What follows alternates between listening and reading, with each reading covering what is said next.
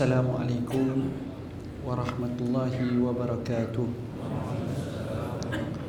Alhamdulillahillazi hadana lihaza wa ma kunna linahtadiya lawla an hadana Allah. Ashhadu an la ilaha illallah wahdahu la sharika lah. Wa ashhadu anna Muhammadan abduhu wa rasuluh. Allahumma salli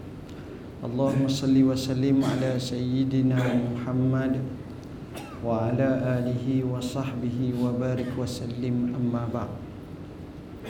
Yang dihormati pengurusi majlis yang berusaha pengurusi madrasah Intisamiyah dan juga barisan jawatan kuasanya Ashabul Fadilah, Tutu Imam, Tutu Guru, para alim ulama Datuk-datuk, datin-datin, orang-orang besar kawasan ini Muslimin, Muslimat, anak-anak yang dirahmati Allah sekalian. Pertamanya kita rafakkan setinggi kesyukuran kepada Allah. Kerana dengan izinnya kita dapat berhimpun pada malam ni dalam satu wacana atau tajuk kalam mufti. Sejujurnya pengalaman-pengalaman kehidupan itu menyebabkan kita mendengar pelbagai berita seronok duka cita dan sebagainya. Banyak menginsafkan kita sehingga hasil daripada apa yang didengarkan kepada kita dan apa yang diperlihatkan kepada kita menjadikan kita bertambah syukur dan menghargai kurniaan Tuhan. Cerdik pandai berkata ada dua nikmat manusia tak kisah pun tetapi tak kala hilang daripada komus kehidupannya Makanya manusia akan merasa Betapa besarnya kehilangan tersebut. Nikmat yang pertama namanya nikmat kesihatan. Siapa kisah sakit tak sakit Masa sihat? Tak kisah. Tapi bila mana seseorang itu telah dikenal pasti berlakunya penyakit dan membawa kepada satu hal yang parah maka pada masa itu barulah dia merasa terkesima dan merasa sedih yang amat sangat. Nikmat kesihatan. Kayalah setara mana kita pun tapi kalau tak sihat benda yang manis pun dirasa pahit tak ada apa-apa. Saya tengok dalam satu whatsapp Satu iklan Gambaran Orang kaya. Muda Kaya. Dia naik kereta Buka pintu kereta tu Pintu tu naik ke atas. Bukan pintu macam biasa Keluar daripada kereta tu berjalan. Bodyguard dua tiga orang belakang duk ikut. Anak kucing tu dia capok je. Berlari bodyguard sambut. Duduk atas sofa Kaki sama tinggi. Dengan sofa satu lagi Dia duduk sangkut.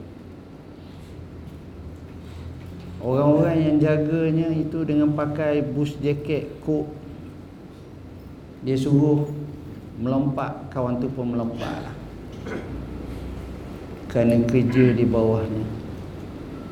Dia adalah bos. Saat dia merasa macam itu segala panggilan-panggilan telefon dia boleh abaikan mengikut kehendaknya. Tiba-tiba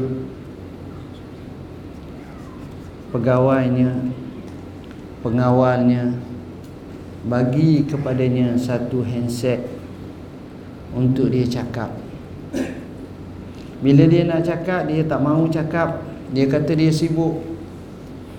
Tapi pengawal tu peng, tetap menyatakan ini urgent mesti kena cakap. Akhirnya dia jawab. Jawapannya adalah daripada doktor pakar pribadinya menyebut anda telah sakit yang parah sama ada barah ke atau apa dan peluang kehidupan adalah amat nipis.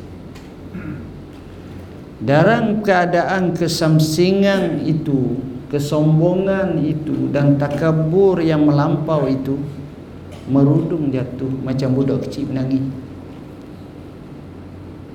mengungkit kenapa kenapa kenapa itulah menggambarkan kepada kita masa sehat kita lupa. Tapi bila kita sakit barulah kita teringat nak buat yang ni nak buat yang tu tapi tak ada apa.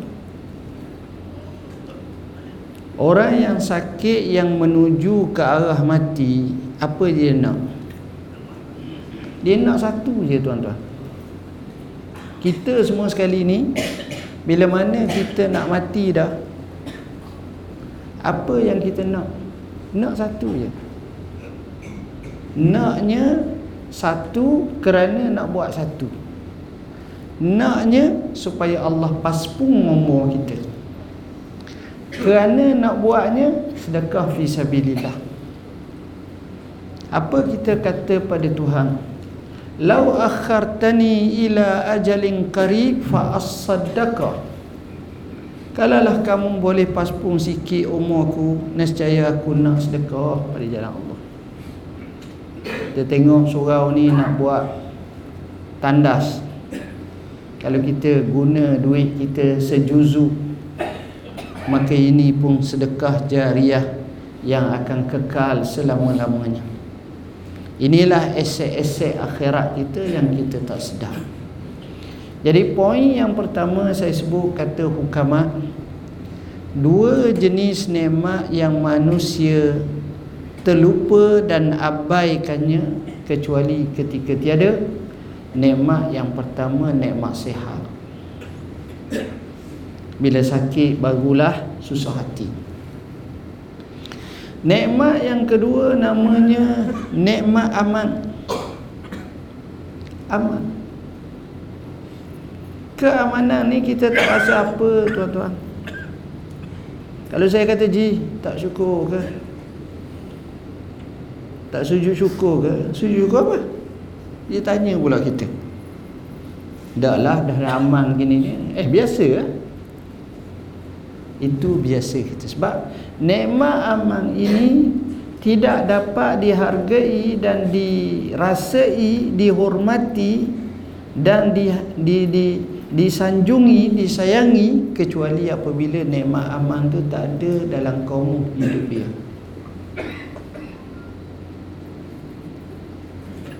Cerita benar. Pada hari ini kebetulan dua hari lepas baru sudah satu festival persidangan meja bulat Masjidil Aqsa dan Baitul Maqdis. Begitulah tajuknya di Putrajaya. Dan saya terbabit sebahagian dan ulama-ulama sedunia ramai yang datang. Alhamdulillah sempatlah saya berkenalan dan bertaaruf. Salah seorang yang datang daripada Suria atau Syria yang menetap nun jauh di Turki. Namanya Syekh Usamah Ar-Rifai seorang ulama besar berwibawa tua bermazhab Syafi'i mengkhatamkan kitab majmu' dan orang yang keturunan ulama.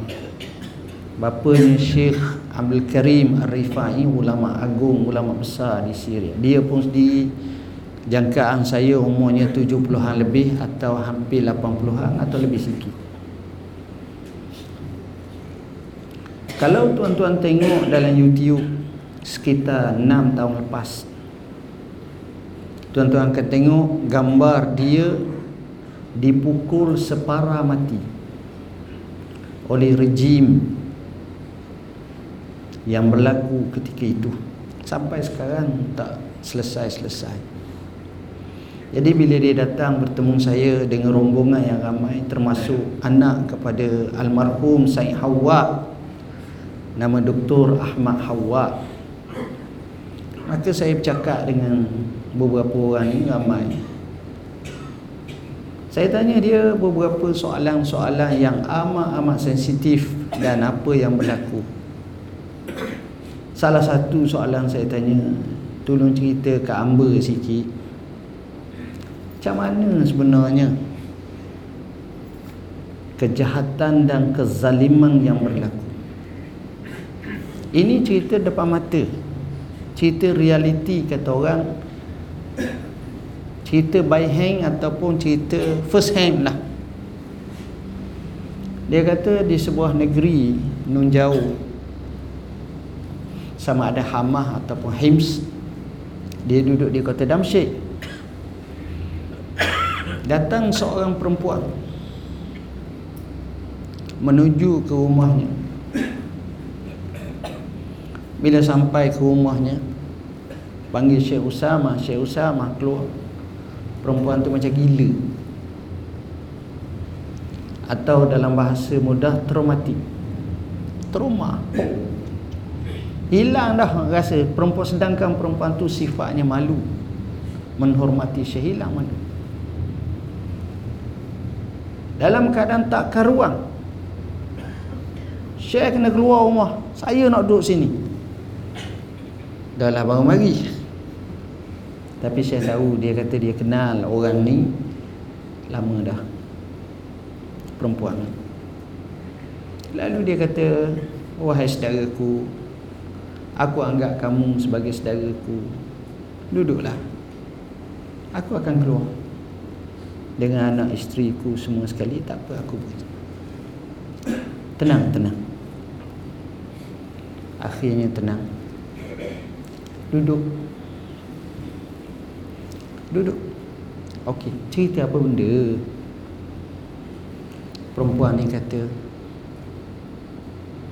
kampungku aku keluar. Tiba-tiba aku balik aku masuk rumah mayat bergelimpangan bukan mayat kena potong sekatis-sekatis. Kepala sana ni penuh rumah. Masuk rumah satu lagi pula satu keluarga bab mak dengan anak-anaknya lima enam orang tu duduk melikuk keluarga semuanya kesan tembakan. Sebuah lagi rumah begitulah Akhirnya saki baki yang hidup tu aku lagi bawa. Bawa nak nak nak nak catar 10 buah bah tak ada. Yang ada satu je. Dan belakang kamu tu kat aku tu ada 50 orang. Tu nak mari tupang. Dah lah lapar tak sakira lah. Susah. Bila rahmah tanpa kasih sayang. Tak ada. Dia cerita ini depan mata. Saya kata ya Allah kesian. Daripada situ kita faham nikmat aman ni satu nikmat yang besar tuan-tuan. Cabut sahaja nikmat aman ni oh, panjang kisah saya nak ambil sejuzuk saja kisah. Ini aman kita tak rasa apa-apa tapi sebenarnya inilah nikmat Nikmat ini sentiasa dicemburui oleh mana-mana orang. Dan untuk pengetahuan bila mana nikmat amang ini dicabut nak datang balik payah. Seingatan saya lebih daripada 10 tahun dah rasa lepas. Masa tu saya khidmat sebagai pensyarah di Musim jadi ada kawan-kawan member daripada Iraq. Saya tanya dia Syekh Macam mana Iraq? Dia kata Iraq yang berlaku selepas jatuhnya Saddam Seratus tahun lagi aku rasa tak aman. Seratus tahun lagi aku rasa tak aman. Dia cakap tu 10 tahun lepas tapi kalau kita buka best berita dunia tu jam 10 ke jam 11 malam tu kita akan dengar seminggu sekali ke letupan di Tikrit di Mosul di Baghdad di Basrah di Raqqa. Di kawasan-kawasan tu biasa tuan-tuan. Saya baru balik daripada Saudi. Baru pun dah sebulan lah menjadi tetamu di mana dijemput ramai ulama dunia. Daripada Iraq ada daripada Brazil ada daripada India ada daripada kota ada. Jadi buatlah. Kami pergi ke Mekah bersama lima orang duduk dalam GMC buat Salah seorang Iraq tu cerita kat saya. Macam mana keadaan negaranya yang tak aman? Takut kita dengar tuan-tuan. Sedih. Ini saya tak cerita hak datang ke pejabat. Banyak. Jadi poin yang saya nak sebut di sini Nikmat aman ini nikmat yang paling berharga dalam hidup kita. Dan orang tak akan suka aman berlaku kat kita. Cuba nak menggoyahkan keamanan akhirnya bila tak tak aman susah. Bila tak aman ni tuan-tuan serba-serbi tak kena. Dia membawa kesan semua sekali. Dengan ekonominya jadi mahal lah barang lah susah lah macam-macam. Pekerjaan lah terpaksa pula. Jadi kehidupan lain. Siapa di kalangan kita berani tinggal rumah dia terbuka pintu Bukanlah jauh sangat nak pergi PD je petang balik. Tak berani tuan-tuan. Tapi orang zaman dulu biasa je selamba je. Pagar pun tak ada. Grey lagi lah tak ada. Aman. Perkara tersebut macam sudah hilang daripada kehidupan kita. Ha, itulah dua nikmat yang besar yang kita perlu jaga. Jadinya tuan-tuan, pada malam ni saya rasa seronok dan teruja. Bila mana diberitakan oleh pengusi jawatan kuasa sahabat-sahabat kita usaha yang dibuat oleh surau ini yang bagi saya memang sepatutnya macam ni lah kreatif yang ada pada jawatan kuasa disambut dan disokong oleh penduduk mengimarahkan masjid dan menjadikannya berfungsi sebenarnya inilah cita-cita yang kita dambakan Syekh Dr. Muhammad Az-Zuhaili mengkaryakan satu karya dalam bukunya Qadaya Muasirah peranan masjid yang kami maksudkan masjid surau masjid madrasah dan seumpama macam ni lah sebenarnya fungsi itu ada enam. Bukan satu ada enam. Pertama yang kita ma'ruf dan kita maklum tempat semayang lah. Kedua tempat belajar. Dan Alhamdulillah sahabat-sahabat kita telah memenuhi sifat ni. Cuma bila kita belajar ni jangan tak ada sistem. Kita biar boleh kalau boleh kita nak bila belajar ni kita ada cita-cita dengan belajar pandai. Zaman Syekh Mustafa Al-Maghari rahimahullah. Syekh Mustafa Al-Maghari ni namanya Muhammad Mustafa Al-Maghari ulama besar agung di Mesir sekitar tahun 1930-an kemudian 1940-an dia dua kali jadi Syekhul Azhar. Selepas dia berlaku satu demonstrasi besar-besaran terpaksa letak jawatan dia ambil oleh Syekh Az-Zawahiri. Selepas daripada itu dilantik semula dia. Syekh Mustafa Al-Maghari ini dia anggap sebagai seorang arkitek atau kita kata pembaharu moden Azhar dengan nafas yang baru ini Syekh Muhammad Mustafa Al-Maghari alim. Dia punya visinya cukup jelas. Mengazharkan masjid-masjid dan menjadikan masjid-masjid itu seperti mesti-mesti juga maknanya masyayikh-masyayikh Al-Azhar tok guru turun ke masjid-masjid mengajar. Akhirnya anak-anak murid ataupun yang duduk dalam masjid ni alim. Bila alim ni inilah benda yang mahal. Kita nak masyarakat yang alert yang faham yang cerdik tapi cerdik tu kena ada dua perkara tuan-tuan. Cerdik tu kena ada dua perkara. Satu akal yang cerdik satu lagi ilmu yang banyak. Dua. Manusia kalau ni sebagaimana kata Syekh Khalil bin Ahmad Al-Farahidi seorang tokoh yang terkemuka yang bijak sana yang pakar dalam banyak bidang agama termasuklah lurah dan bahasa.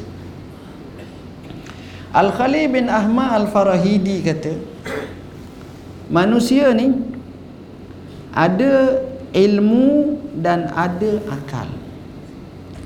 Kalau akalnya lebih besar daripada ilmunya maka orang ini orang yang berkeuntungan dan berkelabaan dalam hidup kalau orang yang akalnya lebih besar daripada ilmunya maknanya orang ini orang yang berjaya dalam hidup.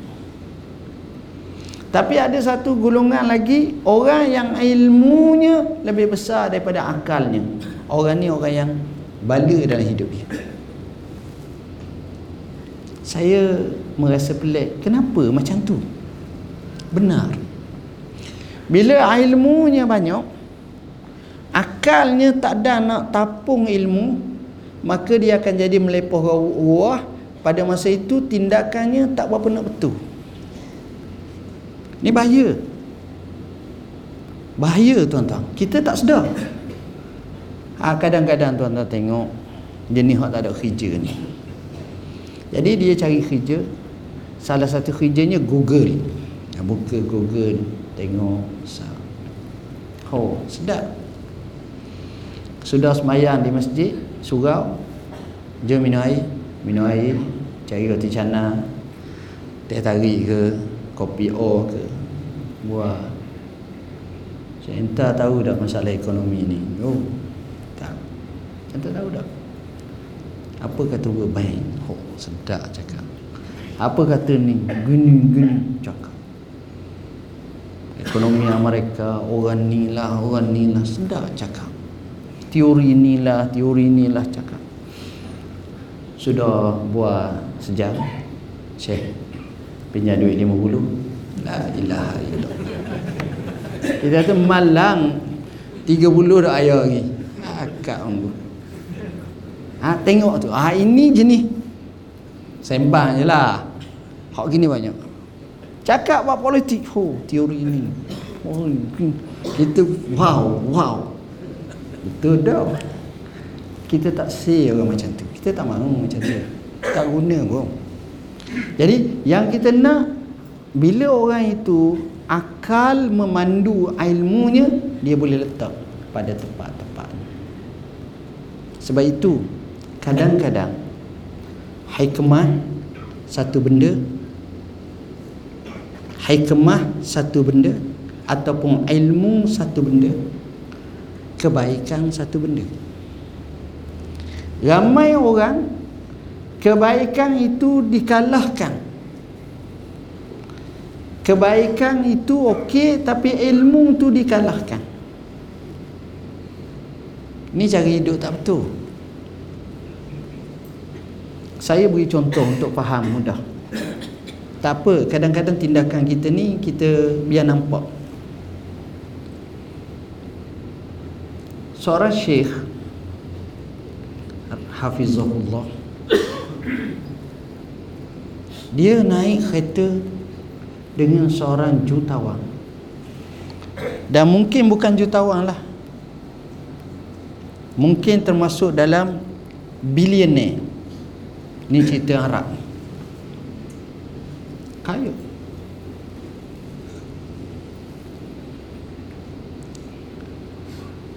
masuk waktu pergi masjid masjid Nabi Maya sudah semayang keluar. Tengok orang jual sugi. Billionaire ni tanya pakcik berapa ni harga? Contohlah contoh. Ni katalah 60 ya sebab sebekah. Sugi tu sebekah kan. Cik tawarlah sikit berapa? Tak boleh 40 boleh? Tak boleh. 45 tak boleh. 50 tak boleh. Berapa boleh? 60 ke? Tak minta lah tak boleh.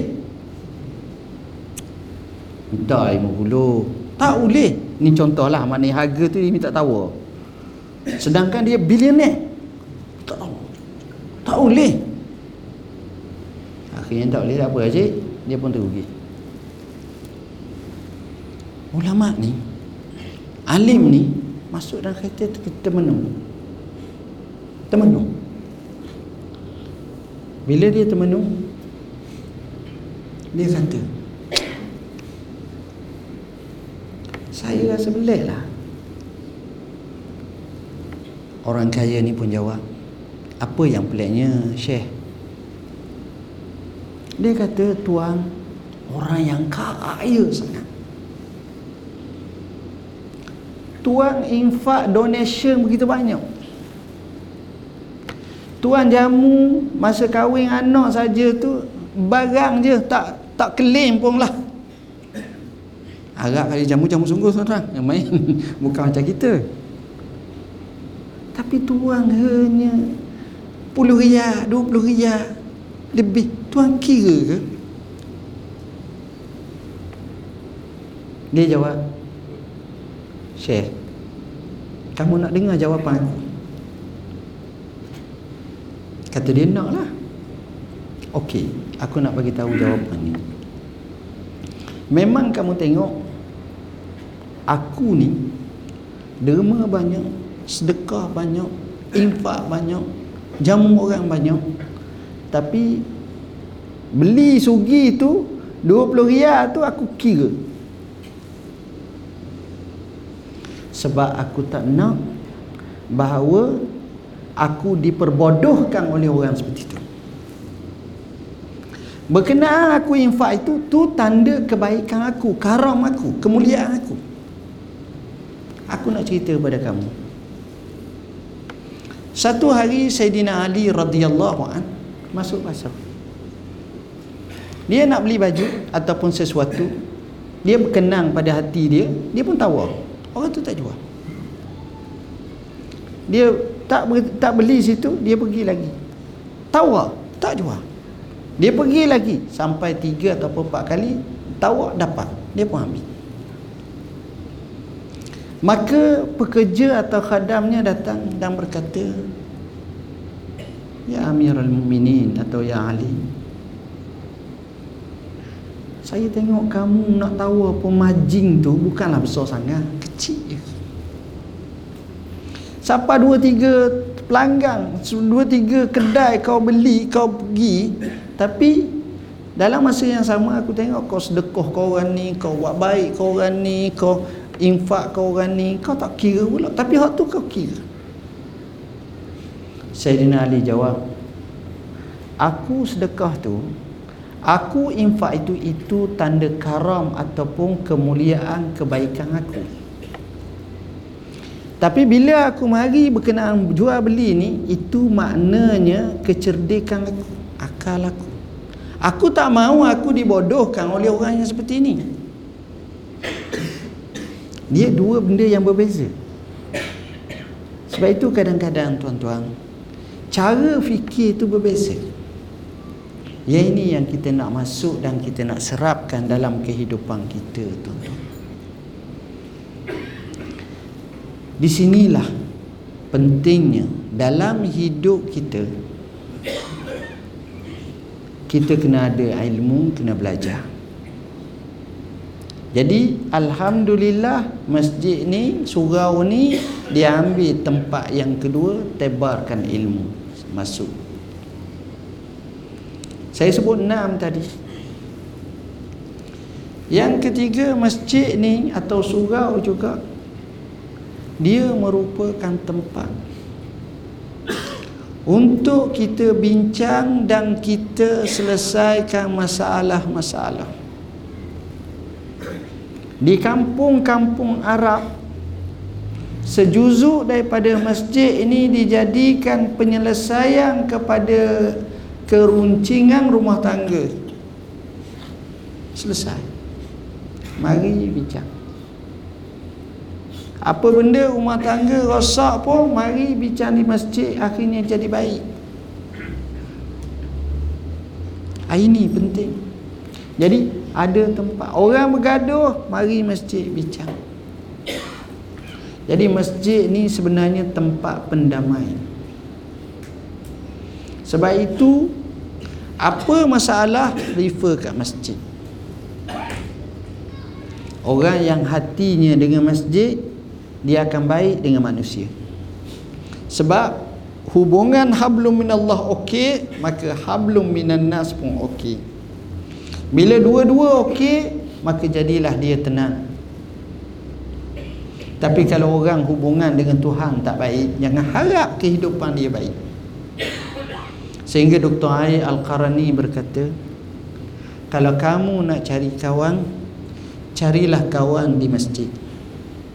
Kerana kawan di masjid ni baik. Dia tak baik pun dia baik.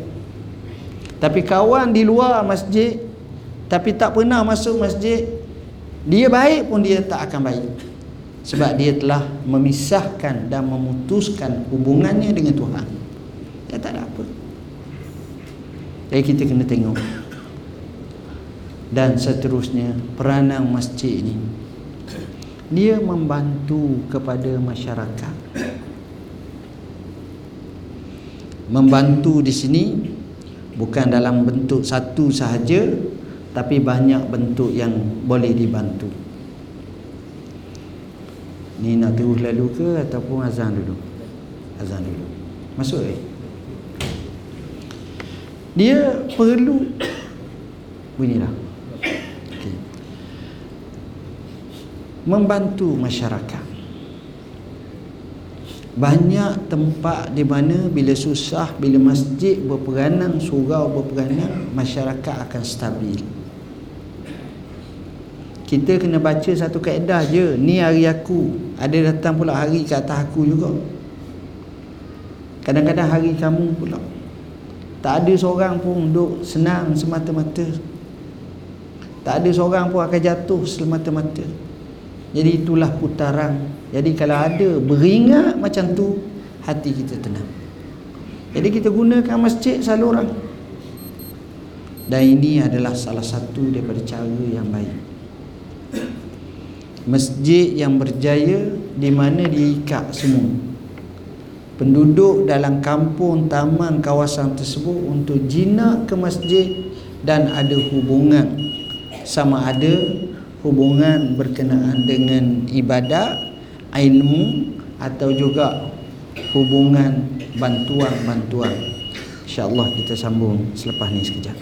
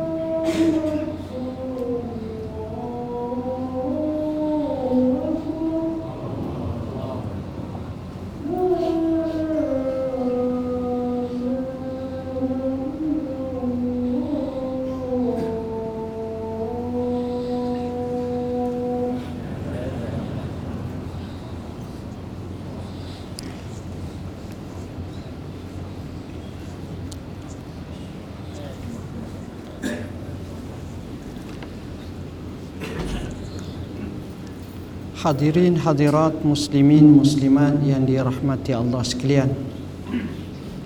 Antara peranan masjid atau surau ialah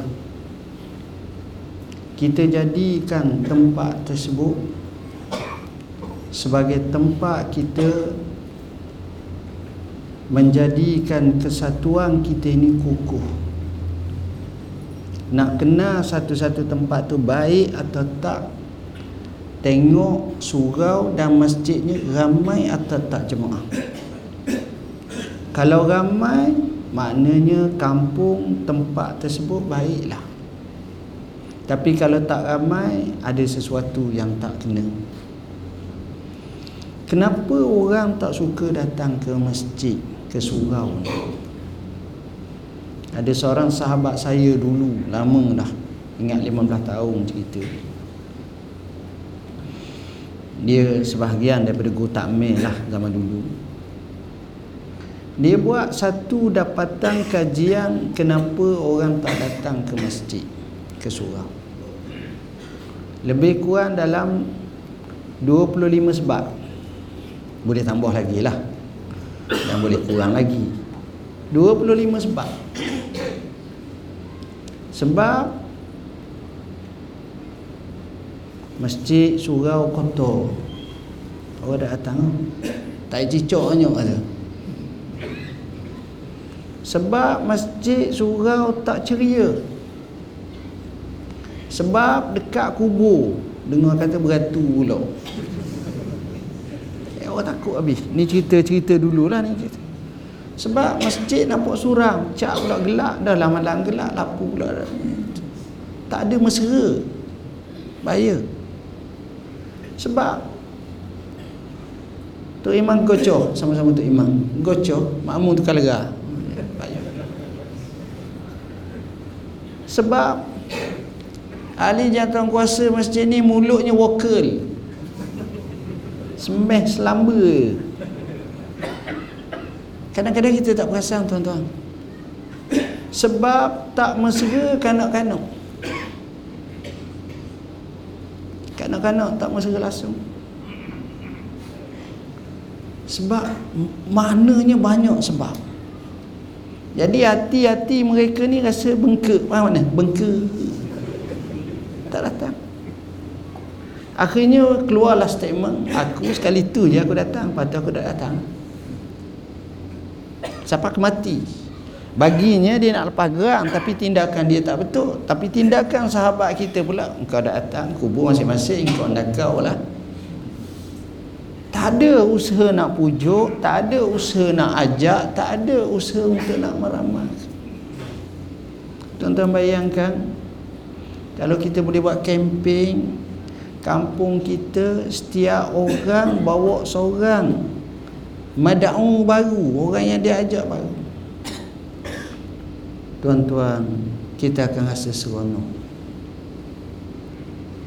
Kita akan rasa seronok. Surah masjid ni nak suruh orang datang salah satu cara yang paling mudah sekali tuan-tuan. Paling mudah sekali buat kambing bakar. Buat. Banyak duit buat sekali Suka tu makna setuju tu. Tuan-tuan, saya cakap ni nampak macam saya bergurau. Tapi saya serius. Ini pengalaman. Satu pengalaman Nabi Muhammad sallallahu alaihi wasallam. Yang kedua, pengalaman salafus saleh. Ketiga, pengalaman saya. Cukuplah. Tiga pengalaman tu kata orang, hipotesis tu betul lah tu. Nabi bila mana dia nak kupu orang ramai dalam peristiwa dia nak ajak orang sampaikan dakwah tu di Mekah dia jamu. Dia jamu. Saya tahu sini pun ada tapi kalau kata nak high impact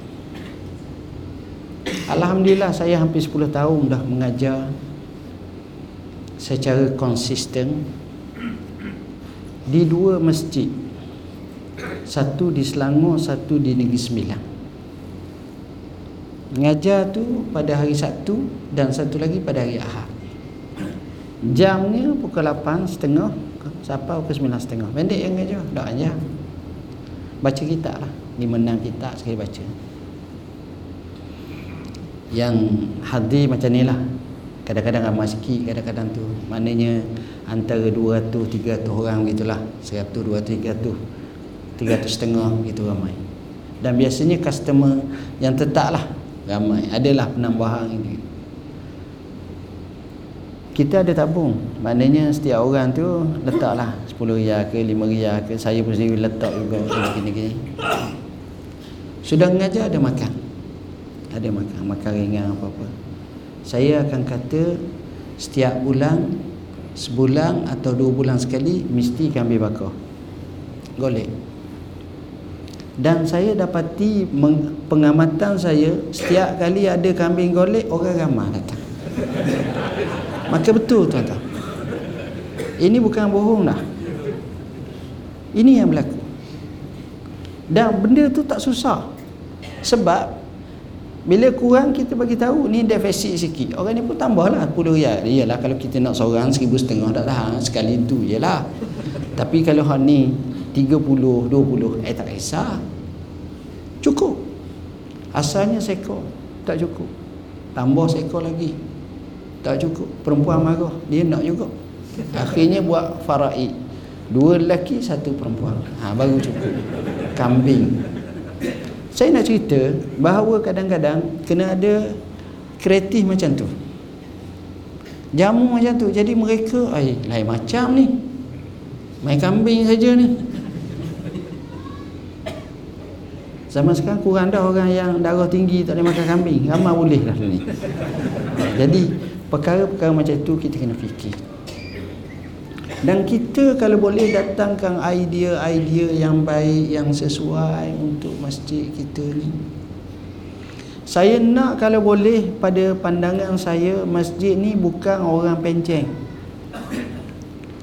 Maksudnya sahaja bukan untuk orang tu. Tapi masjid ini mesra kepada semua orang. Mesra pada orang peceng. Mesra kepada orang gaul, tak boleh duduk, dia ada kursi. Mesra kepada orang tua yang tak boleh nak berjalan angkut tu, boleh macam sini memang sesuai sangat. Mesra kepada wanita. Mesra pada kanak-kanak. Dan kalau boleh biar dalam masjid ni kita buat dua ceramah seretak sebagai contoh. Macam mana? Ni perekat orang tua ceramah. Macam saya ceramah. Tapi sekeluarga mari anak-anak dia duduk luar sana. Maka ustaz seorang akan ngajar ceramah cerita Nabi. Malam ni Nabi Adam satu persatu. Malam esok Nabi Nuh malam lusa Nabi Idris. Akhirnya dia tahu. Dia pula dalam kereta selamba tanya kita. Bah Nabi Idris bin apa apa? Allah mungga. Siapa bin pun kau nak tahu. Nabi Muhammad dia tahu. Yang lebih parah lagi tanya Nabi Adam bin apa? Allah kata apa? Jadi nak ceritanya dia akan dapat maklumat dan dia akan rasa terisi. Tapi kalau orang tua saja mungkin tak sesuai dengan keadaan tu. Jadi kita ada masa kanak-kanak. Ilmu remaja tu dia penting tuan-tuan. Anak-anak ni mungkin boleh buat dalam bentuk apa-apa pun. Mungkin se, se, mungkin kalau tak tu pun video. Banyak kisah-kisah kartun video yang baik. Boleh dia tengok dia pun dapat ilmu. Dia datang dia boleh cerita pula dia dia dapat satu ilmu. Jadi cara macam tu sedar semua dapat manfaat. Dalam kita buat program juga di masjid ni jangan kita bincang program ni macam kita berada di satu dunia yang terasing daripada keasingan. Jadi ceramah tu cerita bab planet je. Biar kita turun cerita bab realiti hidup. Hari ni kita panggil seorang ustaz ceramah ustaz tajuk mudah je hamba nak dengar kami nak dengar. Tajuknya hutan bagaimana penyelesaiannya sebab muka depan saya ni ramai berhutang ni termasuk saya. Bila nak habis bayarnya contoh. Jadi benda tu terkena. Begitu juga kadang-kadang mari tajuk bagaimana parenting keluarga sebenar. Parenting keluarga bak kekeluargaan yang kadang-kadang kita terlepas pandang kita seolah-olah Islam ni tak ada benda tu. Eh ada. Ada saya pergi dengar orang Arab ceramah dan TV masa saya duduk pergi negeri Arab ziarah saya kata eh luar biasa. Cara ibu bapa tegur anak-anak dia cara laki tegur bini cara bini tegur laki ni tak ni selamba je laser je. Sedih tu laki dia. Kadang-kadang perik bini dia kena. Kadang-kadang tak seronok itu anak-anak pun tak seronok. Ini masalah jadi bukanlah saya nak suruh cakap auto tapi sekurang-kurangnya kita kita buat macam tu. Macam contoh semayang. Kita bak semayang kadang-kadang kita jarang bincang sikit sisi-sisi lain bak semayang. Mari seorang boleh bincang bak semayang macam mana. Kalau mata kita masa semayang, masa kita berdiri, duduk mana mata kita? Tengok. Masa kita rokok, mata kita duduk mana? Masa kita sujud, mata kita duduk mana? Ha, ini semua dibahaskan dalam fiqah. Ada. Jadi sekurang-kurangnya benda itu kita alert semayang kita bukan sekadar pakai semayang dia tak. Eh perkara-perkara macam inilah yang penting kita tengok. Dan poin yang terakhir tuan-tuan. Kita ni Cukuplah bergaduh-gaduh. Duk baloh Benda kecil, benda remeh temeh Rasa tak puas hati sikit. Siapa dia puas hati tuan-tuan? Tak ada seorang atas muka bumi ni puas hati Melainkan tak puas hati belaka-laka Tak ada puas hati. Yang puas hatinya satu tempat je Namanya syurga. Oh syurga puas hati Syurga dia bukan indah khabar daripada rupa tapi indah rupa daripada khabar. Sebab itu Nabi bersabda Allah berfirman adatu li ibadiyas salihin ma la ainun ra'at wala uzunun sami'at wala khatara ala qalbi bashar. Aku sediakan bagi umat ha, hamba-hambaku yang soleh dalam syurga ni sifatnya tak pernah dilihat oleh mata. Comel sangat. Telinga pun tak pernah dengar sedap sangat merdu sangat. Hati kita kelitah apa hebat-hebat pun apa yang kelitah tu tak lagi lagi cantik. Itu syurga. Sebab itu syurga ni orang kata lukis buat lukisan lukisan syurga. Mana boleh? Apa yang kamu kayalkan apa yang kamu angangkan apa yang kamu fikirkan syurga gitu eh comel lagi jadi setakat tu je Tuhan royak Jadi tak payah mikir Macam mana bentuk syurga comel macam mana Tapi mikir bagaimana cara nak masuk syurga. Ha, Hak tu kena fikir. Ini yang antaranya Dan seterusnya tuan-tuan. Dalam hidup kita pula samalah. Kita budayakan budaya ilmu. Kami di Pejabat Mufti Wilayah Persatuan sebenarnya tak cukup tangan dan tak cukup masa. Kerja kami setiap hari jawab soalan. Setakat ni saja kita jawab hampir 2000 soalan dah.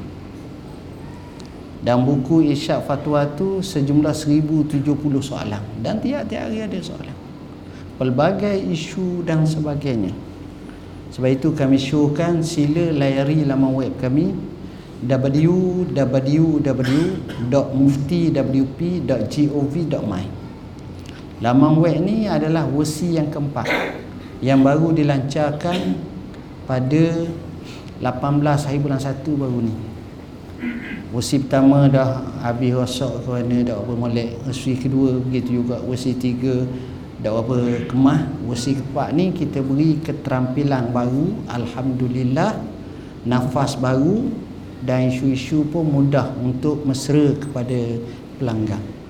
Dan kalau ada fatwa-fatwa kita hak baru tu Boleh uh, kopi warna ha, buat di papan kenyataan. Isu-isu yang berkenaan dengan ni insya-Allah. Kita tidak mengambil jalan gopoh beri pandangan tapi kita akan sidang dan kita lumati dan hadam sekadar kemampuan yang ada pada kita dengan kita akan tengok dan tekuninya dengan sebaik mungkin. Alhamdulillah itu cara kita. Jadi budaya macam ni kita nak. Dibawa ke masjid dibawa ke surau. Biar orang sini ni cerdik-cerdik belaka bila orang cerdik ni orang nak ceramah pun kalau tak berapa cerdik tak berani ceramah. Ha, dia rasa lain macam aku nak ceramah ni main gini tak boleh ha, ini dia jadi kita kena budayakan macam itu Alhamdulillah bersama saya ni banyak buku tuan-tuan kalau nak karang ni buku terbaru Baitul Maqdis Bumi Berkat Resolusi Azhar ini baru kita buat khusus untuk nak faham berkenaan Baitul Maqdis satu persatu. Kadang-kadang kita lost contact dan tak faham apa benda lah. Jangan kita kena faham. Saya sebut senarai pandangan ulama sejak zaman dulu lagi lah. Cerita daripada Aminul Husaini, daripada kisah Al-Maghari, kisah Muhammad Rashid Ridha, kisah apa ni Hasanai Makhluf, macam-macam lagi lah ulama-ulama dulu. Buku yang kalau boleh biar jadi pengajaran di sini Al-Kafi Hadis 40 ni. Biar faham tu tu. Saya nak settlekan buku ni ambil masa hampir 20 tahun tu tu. Lama. Sebabnya menulis hari berehat 18 tahun. Mula Akhirnya siap jugalah Alhamdulillah. Dengan satu teori yang lain dan buku ni yang terbest seller lah seluruh Malaysia. Yang kita kumpul banyak daripada syurah-syurahnya, syarah-syarahnya dan sama juga buku Matla'ul Badrain ini sama jugalah. Penting untuk kita uh, fahami dengan sebaik di samping saya kata sekali lagi budayakan budaya ilmu dalam keluarga. Aku qauli hadza wa astaghfirullah nazim wa lakum. Wassalamualaikum warahmatullahi wabarakatuh